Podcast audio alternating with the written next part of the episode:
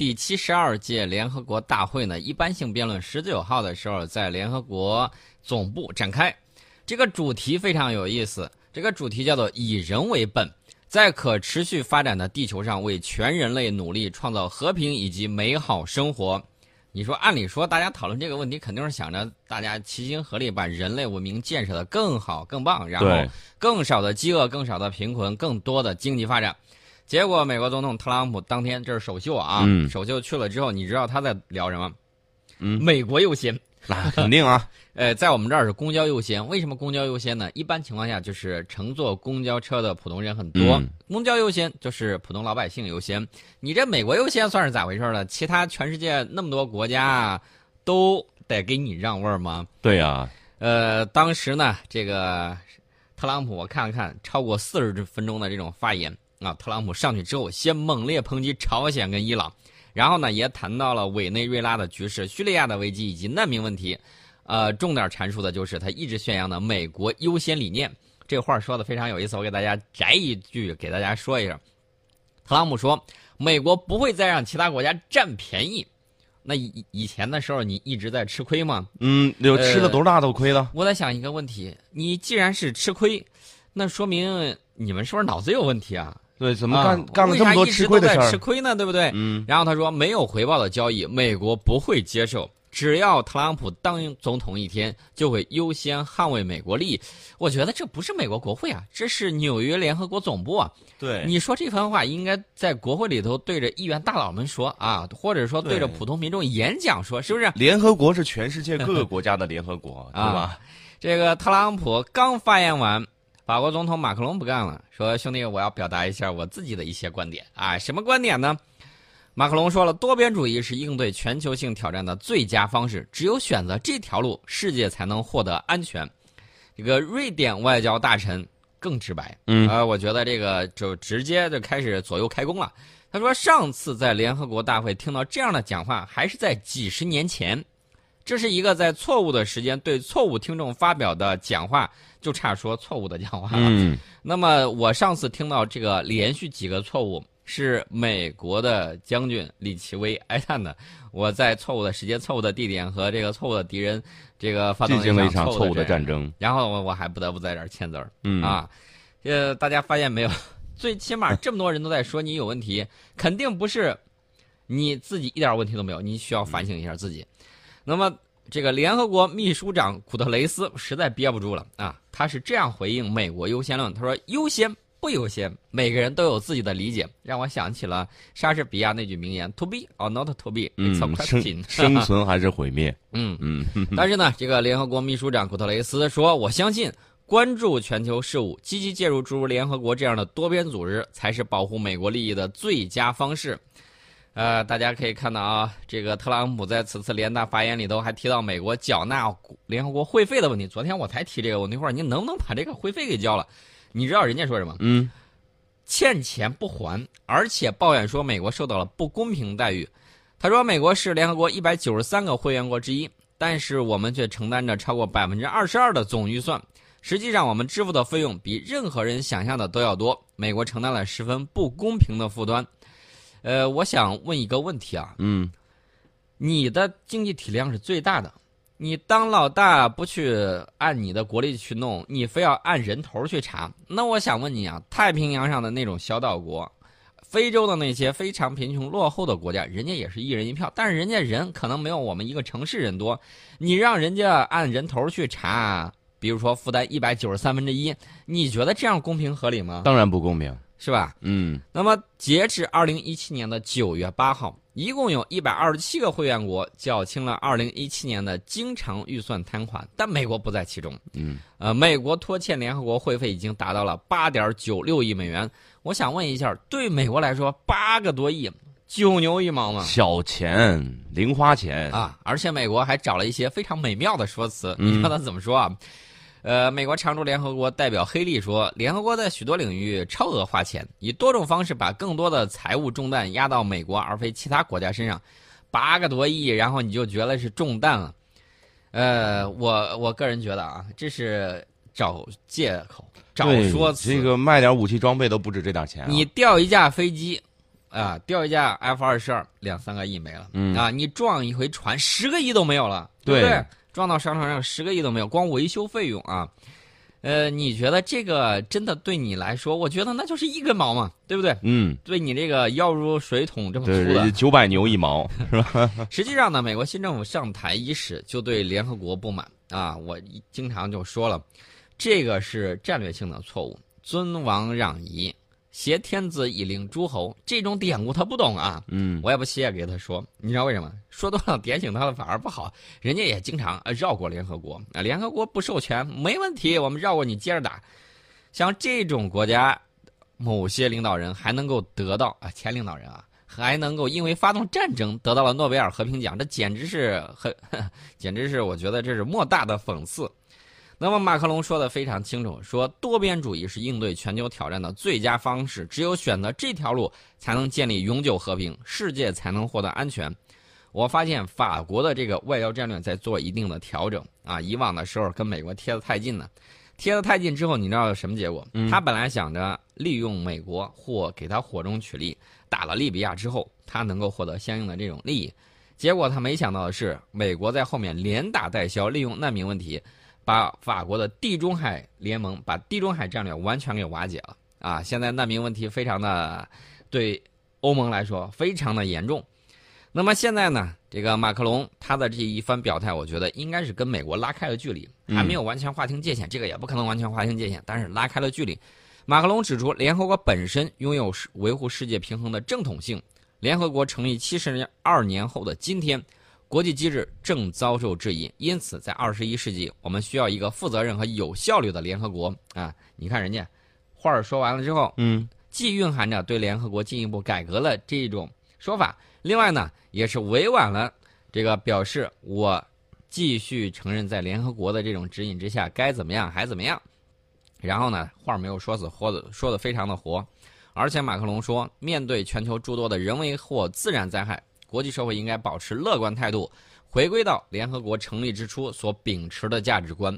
呃，他这个番话很有深意啊。那么，为什么之前所秉持的价值观，现在按照他的这种说法，那就应该是已经偏离了，对不对？嗯偏离了，你才要回归嘛。那谁偏离呢？这个话儿已经说的是很重了啊。是，呃，我觉得不能说是含沙射影，最起码这个话已经点了一下。嗯，而且呢，他说。联合国要对二十一世纪出现的新问题进行重新的考量，尤其是在谈到气候变化问题的时候，马克龙强调，近期加勒比地区遭遇飓风袭击，说明二零一五年达成的巴黎协定对限制温室气体排放、抗击全球变暖至关重要。虽然美国决定退出巴黎协定，但是国际社会会永远欢迎美国重新考虑立场，回归到这一协定之中。呃，马克龙呢还提到了另外一些问题，比如说叙利亚，比如说伊拉克，比如说利比亚，还有马里等地区的这个局势，以及全球面临的核威胁问题。大家可能要问，为什么他要谈到马里啊？谈叙利亚、伊拉克、利比亚，大家都明白。谈马里，因为马里是这个法国的前殖民地。这个法国呢，前两年在马里维和的时候，把他有一个特种部队的一个军官命还搭到那儿。呃，现在呢？这个法国对他的这个前殖民地还是抱有很浓厚的这种兴趣，这种宗主国的这种想法呢，我觉得不应该在二十一世纪继续保持十九世纪殖民主义者那一套。现在西方你知道舆论上还有什么？嗯，替殖民主义翻案的，你知道他怎么说？他说正是殖民主义去了，才给你建立现代文明的秩序。呃，客观上讲有一部分的进步作用，但是殖民地人民的血泪，你。为什么不跟人家讲民主？为什么不跟人家讲自由？为什么不讲平等？为什么不讲人权？对，到这会儿了，过了二百年了之后，你再给我说这些，对不对？嗯，呃，这个特朗普联大首秀对两个地方发难，一个是朝鲜，一个是伊朗，这个抨击朝鲜和伊朗。然后呢，他说朝鲜的核问题，呃，就是核武器与弹道导弹是对全世界的威胁。说，如果美国被迫自卫或者是保护盟国，那么将别无选择的去彻底摧毁朝鲜。他同时表示，美国不希望朝鲜半岛局势会发展到这一步啊，先这个扬，然后后面呢给自己委婉的圈了一个圈圈。而且特朗普同时指责伊朗，说伊朗并未遵守伊核问题全面协议。他说这是美国签署过的最糟糕、最一边倒的协议。美国无法遵守一份为伊朗发展核武器提供掩护的协议。我在想，这个伊核问题六方，嗯，对吧？其他那五个国家，你当哥儿几个都是在那儿瞎忙活、白忙活呢？都是空气啊。然后呢，美国国务卿，呃，蒂勒森就表态说，如果美国要继续遵守伊核全面协议，必须改变当前协议内容。什么内容呢？就是伊核协议中有日落条款，美国对其尤为关注。根据这个条款呢，协议内对伊朗发展核计划的部分限制措施将于二零三零年自动终止。迪勒森就说了，相关各方面必须重新协商协议内容。哥儿几个，哥儿六个坐到一块儿，好不容易拉着伊朗，经过十几年的时间把这个事儿给谈妥了。你换一届领导人上来，马上推翻，嗯，说这以往的都不算数了，咱重新谈。对你让这几个国家这几个兄弟怎么想啊？这哥儿几个，我估计心里头肯定是有神兽奔过的啊！嗯重新谈，重新折腾。二零一五年七月份的时候，伊朗和美国、法国、英国、俄罗斯、中国以及德国达成了伊核问题全面协议。根据协议，伊朗将限制其核计划，国际社会呢将解除对伊朗的制裁。呃，美国呢这边你知道还在说什么？什么说要退出中导条约。俄罗斯不干了。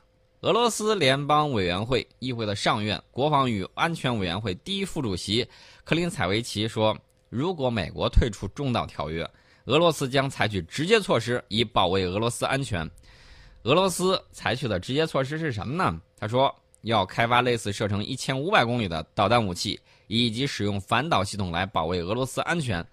呃，同一天呢，正在美国出正在美国出席联合国一般性辩论的俄罗斯外长拉夫罗夫表示，俄愿意在双方都不违反各自义务的基础上，继续延长中导条约。俄美正在讨论，呃，这一问题。那么，俄罗斯国防部二十号的时候，那不来虚的呀，嗯人家来实干，撸起袖子就是干。俄罗斯战略火箭军当天在普莱谢斯克发射场试射了一枚亚尔斯 RS 杠二四型洲际弹道导弹，成功命中位于俄罗斯远东勘察加半岛的目标。你看，人家不跟你说那些废话，直接先来一枚让你看一看。而且这个导弹呢，携带了多个分弹头。本次试射的目的就是测试该型导弹系统的可靠性。实验任务呢，全部顺利完成。给大家简单科普一下，这个亚尔斯还有白杨 M，就是我经常嘴里头说的这个重白杨。嗯这个白杨 M 导弹系统呢，是俄罗斯最新型的陆基战略武器。这个亚尔斯导弹呢，是分呃是多头分导的这种导弹，射程呢超过了一万一千公里，可以同时精确打击多个目标。我估计现在美国人非常气愤，非常想让这个普拉蒂下去。但是呢，我告诉你，俄罗斯的这个民调，俄罗斯有一个独立民调机构叫列瓦达中心，二十号发布了一项调查结果。这个结果可能非常非常不如 美国人的愿。嗯，什么就是什么结果？百分之六十七的受访俄罗斯人希望现任总统普京在二零一八年总统选举中获胜连任。嗯，支持率相当高。大家可以看一下照片啊，这个就是历届嗯俄罗斯总统和俄罗斯总理，以及与美国历届总统的这个对比，大家会发现，老朋友还是老朋友，但是新人换了无数。对，是这个。如果普京这个不能连任的话，我觉得特朗普可能对俄罗斯的战略呃推行的会更顺利一些。这个普京呢，现年是六十四岁，嗯两千年出任俄罗斯总统，二零零四年连任。因为俄罗斯宪法规定，同一人不能担任总统超过连续两个任期。啊、这个普京呢，在二零零八年的时候没有参加总统选举，而是出任政府总理。